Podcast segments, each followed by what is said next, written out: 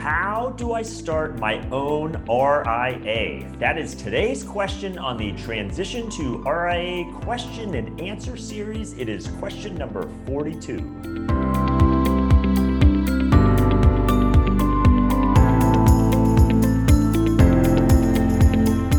Hi, I'm Brad Wales with Transition to RIA, where I help you understand everything there is to know about why and how to transition your firm to the RIA model. Uh, so today's question, we're, we're going to talk about that capstone question of how do I start my own RIA? Uh, and I'll preface it by saying this, this video is not uh, designed for that new financial advisor, someone just looking to enter the industry of what steps should I take to, if maybe that's the path you want to enter the industry with is with your own RA, which is, which is certainly doable, but, but that is a, a whole different kind of set of decisions and, and, pathway to consider. And so that's that's not what this video is addressing. This video is addressing those advisors that already have established practices, established books of business.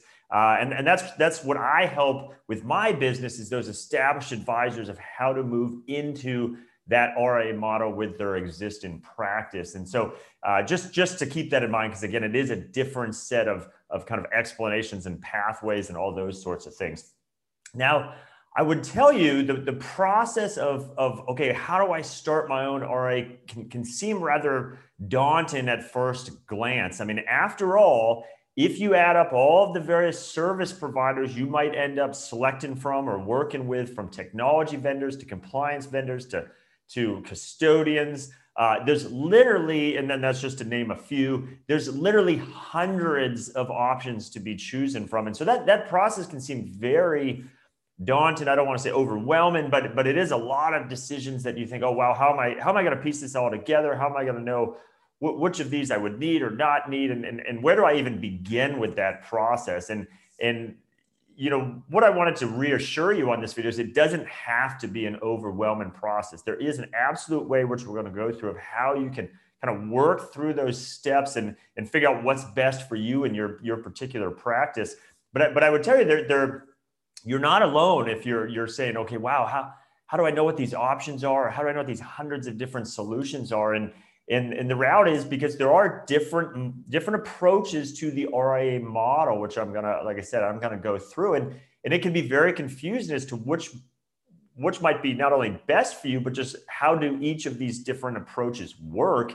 Uh, and so, a perfect example, I was talking to an advisor recently, and he named off three different firms that he was considering uh, contacting for his particular uh, practice because he wanted to go into the RA model. And he thought he was kind of comparing apples to apples, like, okay, this is the kind of approach I want to use. And, and so these are three firms that seem seem reasonable. So let me reach out to those folks. And the reality is, and I had to I had to walk him through this, each of those three firms had very different business models. Now, he might very well want to consider each of those different business models but but but how he would interact how he would work with each of these three different providers was was very different and that that was did not was not he was not aware of that at all. And and I don't blame him for that because as I as I frequently say until and if you've ever you know as they say looked over the fence into how a, a different affiliation model works like the RA model and and maybe you've been at you know, a wirehouse firm your entire career or a particular model your entire career,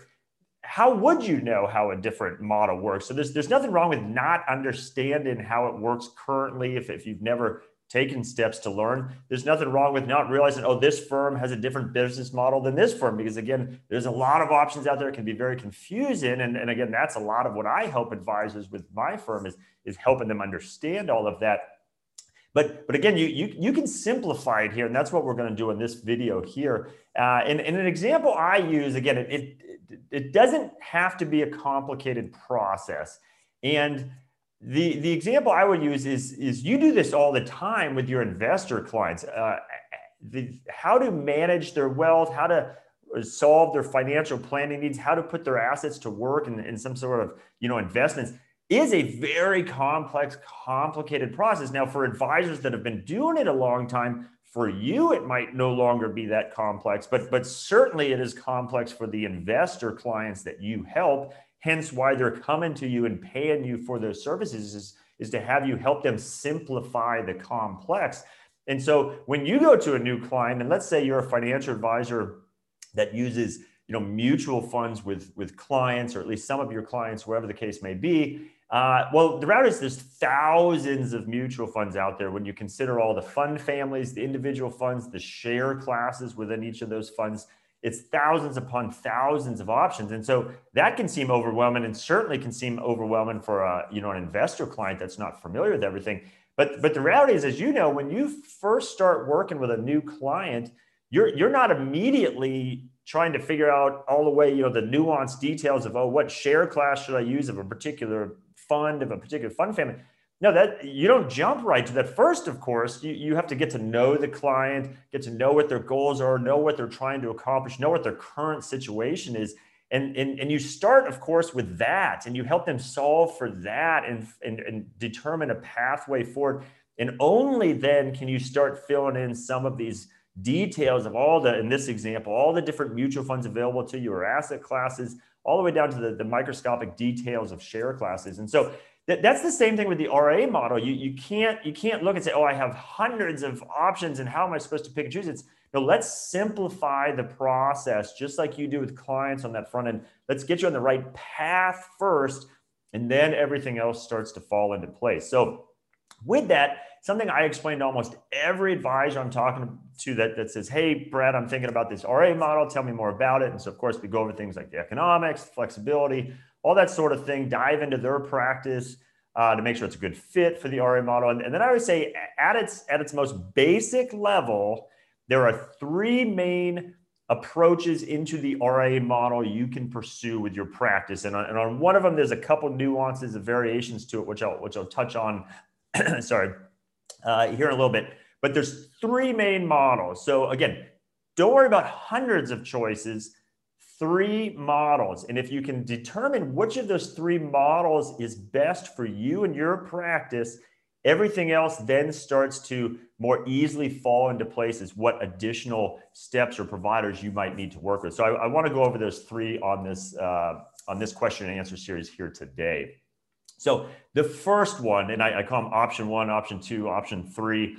I probably should come up with with more uh, catchy names for them, but but it's it's just the easiest, simplest way to describe them. So option one, option one is what most people always think of in the RIA model, and so that is you go out, you start your own RIA, and there's a process for that, but you start your own RIA, and you build out uh, a team of support or service providers around your RIA. So that's everything from compliance folks technology solutions to a custodian or custodians, plural. I've done I've done question and answer on on uh, why you might have more than one custodian or not.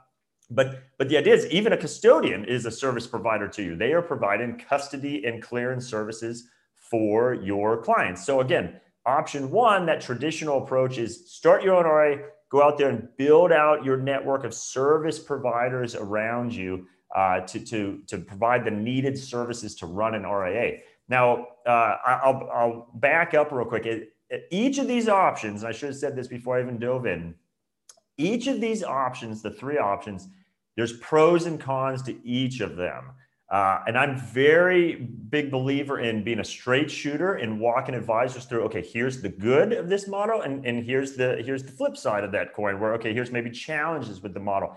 And if anyone tells you that there's some perfect solution, that's absolutely not the case. I, I, always tell advisors, look, I'm not holding back and, and on, this question and answer series here. There's no golden goose that I'm going to divulge at the end of the at the end of the question and answer uh, segment here that would tell you, oh, okay, forget everything I said. Here's the perfect solution. Because the reality is, kind of like anything in life, there's there's trade-offs. While to to to be able to provide certain pros uh, for a particular solution, there might be some cons that go with it. And so it's just important for you to recognize that, uh, to know that there's no perfect solution. Wherever you're at now certainly doesn't have a perfect solution. There's certainly pros, I hope, to where you are at now, uh, but but likewise, there's there's cons to go with that. So each of them pros and cons, and it's just an idea of hey, which which is the best for you and your particular practice.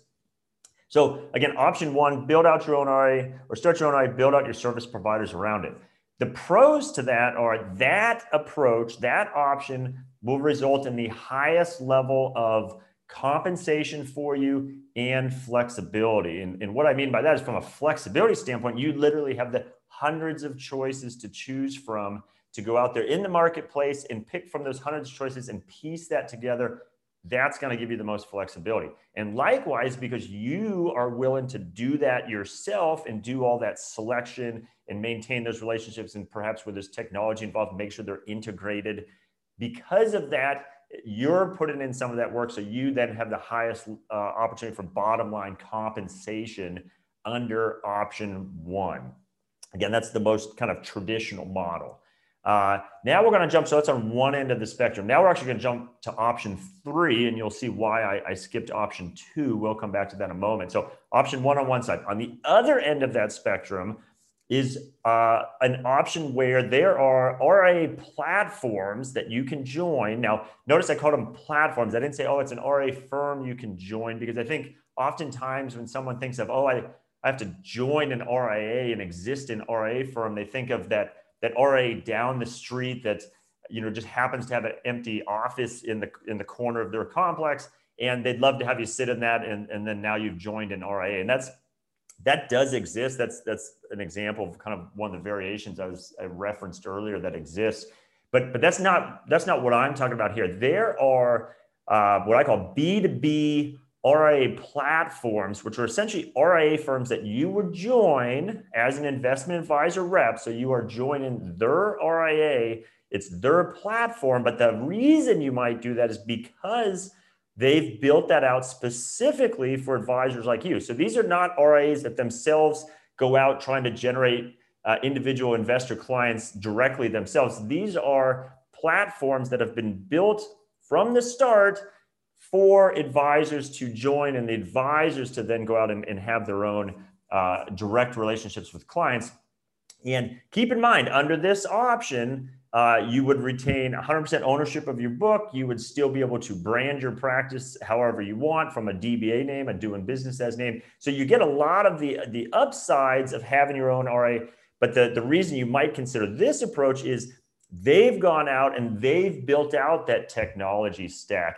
They've gone out, they handle all of the compliance, all of the regulatory aspects of running the firm. They've gone out and pieced through those hundreds of options and maybe found a good TAMP solution provider. And so they, they've packaged all this up already for you of what they believe is best in breed approaches. And they've also taken often their scale because these are these are usually multi-billion dollar platforms. So they can go to technology vendors, for instance, and get better pricing than than you could perhaps with 400 million in assets or something in that range. Just again, it's a scale game. So they've gone out and built out this platform. And their value proposition is, hey, come to us, essentially use our RA chassis, our RA platform, outsource the tech stack selection and integration, outsource all the compliance and regulatory to us. You just run your practice, you market your practice, all those sorts of things. So the pro to that is it's a lot easier to get uh, go down that path than having to start your own firm.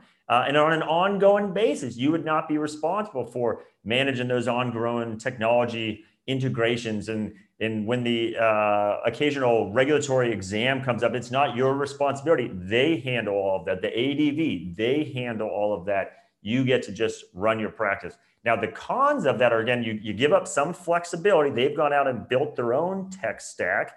Uh, so obviously, you have to like what they've built, and that's part of your due diligence on firms like this. Um, and of course, you pay them for doing all this for you. Now, now part of it is uh, cost that you would have had anyway. So if you so if you look at whatever they they would look to charge you, well, keep in mind if you did option one, you would replicate a lot of that just directly on your own. So a lot of that is just hard cost you were going to have no matter which option you went down. But with option three, you're essentially outsourcing someone else. You're paying a premium for that, but they are also taking that off of your hands for you. So pros, a lot easier. You instantly benefit perhaps from their scale, uh, things along those lines. The cons are, again, a little less flexibility and likewise less compensation because you're paying someone else to do it for you as opposed to doing it all yourself. Now, option two fits right in the middle of those two. And now you'll kind of understand why I jumped from one to three. So, option two is where you go out start your own RIA. So you still have your own RIA. For some advisors, that's very important to them for, for one reason or another. However, you say, you know what, I, I really don't want to have to build out all these service providers myself and, and deal those integrations and deal those negotiations on pricing and, and, and uh, contracts and all those sorts of things. So there are, uh, and there's no kind of official industry-wide term for them, but but middle office provider is kind of a term that's used out there. And those those are firms specialty specially built to say, okay, you have your own RIA, but basically outsource in one swoop a lot of that operational part of running the RIA itself. So things like the whole technology stack and integration and ongoing maintenance, uh, things like the billing in your client's account. You know, perhaps it's market and support to help you with your marketing efforts. All kinds of things. TAMP solutions already built out for you. All kinds of things that, that you're going to have to do as part of the RA model, whether you're doing it yourself, whether you're, you're option three, you're, you're entirely paying someone to do it. Option two says, hey, we will do a, a big chunk of that for you and in one basically outsource uh, path. And so start your own RA and in one big chunk, we will do a lot of the, the non-client facing steps of running your own RA. And so, so that can be very appealing to a number of advisors as well. And so that the pro of that, for some advisors, they adamantly want to have their own RIA for one reason or another, so that they maybe don't want to consider option three. Um, and, and it's a lot easier because again, you are integrate, you are you are outsourcing a lot of that integration, a lot of those choices. And again, you get to take advantage of their scale as well because when they can go to the technology uh, vendors and say again, hey, we collectively have however many RIAs and so how many uh, assets, how many billions of assets that is using this particular tool. So you have to give us good pricing. And so they can get better pricing. And, and the idea is they pass that along to you than, than you arguably could get on your own. Now, the, the con to it, again, pros, cons to everything is again, kind of like option three, a little less flexibility. They've, for better or worse, they've built it out for you. So you have to be comfortable with what they've built out for you. And of course, just like with option three, you are going to pay them uh, for having done all that for you as well. Uh, and, and then the, the final thing with option two is because it is your own RIA, you still retain compliance and regulatory responsibility for your RIA because under that model, you do retain your own RIA. Again, that's one of the big differences between option two and option three. Option two, you're outsourcing a lot of that non-client client facing uh, aspects to run in your firm, but but retaining the compliance and regulatory responsibility. Option three, you're, you're taking that even a step further and say, okay, I don't I don't want to do that either. I'd rather outsource that to someone else. So options one, two, and three all doable. And if you, might say, hey, what which is which is the best one of the three? Brad, which one should I should I pick? There is no best, the best of the three. I've talked to plenty of advisors and I walked them through this. And plenty of advisors choose one or two or three other cases. Usually they want to look at, say, two of the three options after they kind of understand all this. Um, but there is no best option. It's it's entirely dependent on the individual circumstances of the advisor team that's looking to go into the RA model and what what they want to accomplish with their practice, what they want to be responsible for, and then looking at those three options. So I'll, I'll give you an example of, of how it can be widely different. Uh, I'm working with one team that is absolutely enthusiastic, passionate about building out their own technology stack. They love the idea of going out to the, the universe of available solutions, technology solutions, and picking and choosing and integrating and building out themselves. They love that. They're, they're going to want to go with option one because that is the option that enables them to do that. Whereas there's other advisors that say, I don't want anything to do with that. Uh, uh, technology integrations and negotiations, all that. I don't want anything to do with that. That and for that advisor option two and option three then become more appealing. So there is no again best solution. It's based on what the individual advisor or team specifically wants to accomplish. Um, so in, in, a nutshell and i've gone through it at a high level and, and I'll, let me let me come back. I did say there was a, a variation. So option three which is these RA platforms you can join there is kind of a, a variation from that that there are additional RIA options out there of where you can join them, but they don't necessarily fit the exact description I gave. And, and these are options that, that maybe you become technically a, a W 2 employee of their firm, or you are required to brand under their name. uh, and things like that. And there's some wonderful options out there, and there's some reasons you might want to choose each of those. However, each of those are very unique, specific offerings with unique and different value propositions. So it doesn't fit nicely into this kind of three model consideration. But I always point it out to advisors that I'm talking to when, okay, let's understand option option three, these RA platforms. And most most folks I come across find find that appeal of how it's how it's positioned, how you can have your own brand, your own ownership. But there are reasons certain advisors might want to explore one of those other variations as well. As an example, perhaps you are later in your career and you are in part need of a, of a longer term succession solution. Well, one of these providers might be able to provide that perfectly for you because of their specific value proposition, their specific circumstances. So there are other providers that don't, don't meet that perfect definition of option three as I described it um, so I do want to acknowledge that they're there. I do talk to advisors about it, um, but it but it doesn't fit as as easily into the the three model approach. I guess you could argue it's a fourth model, but again, it's very uh, very unique. Each of those each of those options out there. Happy to talk to anyone that wants to, to uh, explore those because uh, they do exist. Some great solutions, but they they are quite unique. So uh, to wrap up, the idea again. You don't have to be intimidated by the hundreds of options out there. You first just have to say, hey, which of these models works best for me? Let me fully understand how they work, the pros and cons of each of them, and, and, and do that at a generic level. You don't even need to worry about, okay, which specific providers necessarily offer them just yet. Because you first say, okay, what works best for me in my practice and what I want to accomplish going forward in the RA model. So once you can figure out which, which of these approaches, which of these options works best for you, then you start saying, okay, whether it's option one, option two, option three, maybe you want to look at two of the three options or whatnot. Then you say, okay, who are the providers out there in the space that can provide me with a solution for each of those? And so then you start looking at those, that next level of, of decisions and, and considerations. And so there's some great firms across all the spectrums to be looking at.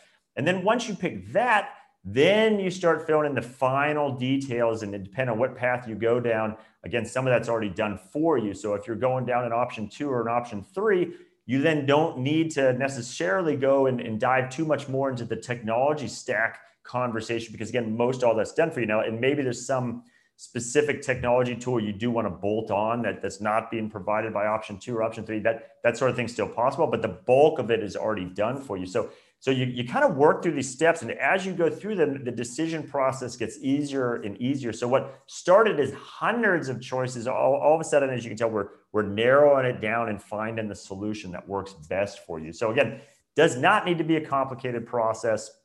You just have to start at the top and work through the steps and work through what's specifically best for you. And, and, and that's what I do all the time with advisors to help them walk through this. So, like I said, my name is Brad Wales with Transition to RA. And as noted, this kind of conversation is what I do all day long with advisors. Say, the advisors come to me, they say, Hey, I, I want to go into this RA model. How does it work? Walk them through the economics, I walk them through the flexibility, I, I answer countless questions they may have. And then we start talking about this exact conversation okay, what do your options look like and what might be a good fit for you? And that's that's a very in-depth conversation because I've, I've covered a number of, of the pros and cons and, and, different nuances to these models here, but but clearly there's a lot more to it, and, and it's dependent on the specific circumstances of an advisor. So those conversations usually do get quite detailed, but at the end of the day, it's a very simple process as long as you go through it in this particular order that I've talked about here. So if you're not already there, head on over to transitiontora.com. That's my website. You can find uh, all kinds of videos, podcasts, white papers I've done to better help you understand everything there is to know about the RA model. Uh, and then on there, you can easily and quickly uh, schedule a time to have a one on one conversation with me. I call it a discovery call. Well, I will walk you through this exact thing as it relates to your specific circumstances. So almost every page has a link, but certainly at the top is a contact link. Click on that. You can instantly and easily schedule time to have that conversation. Look forward to chatting with you about that. So I hope you found value on today's question and answer, and I'll see you on the next one.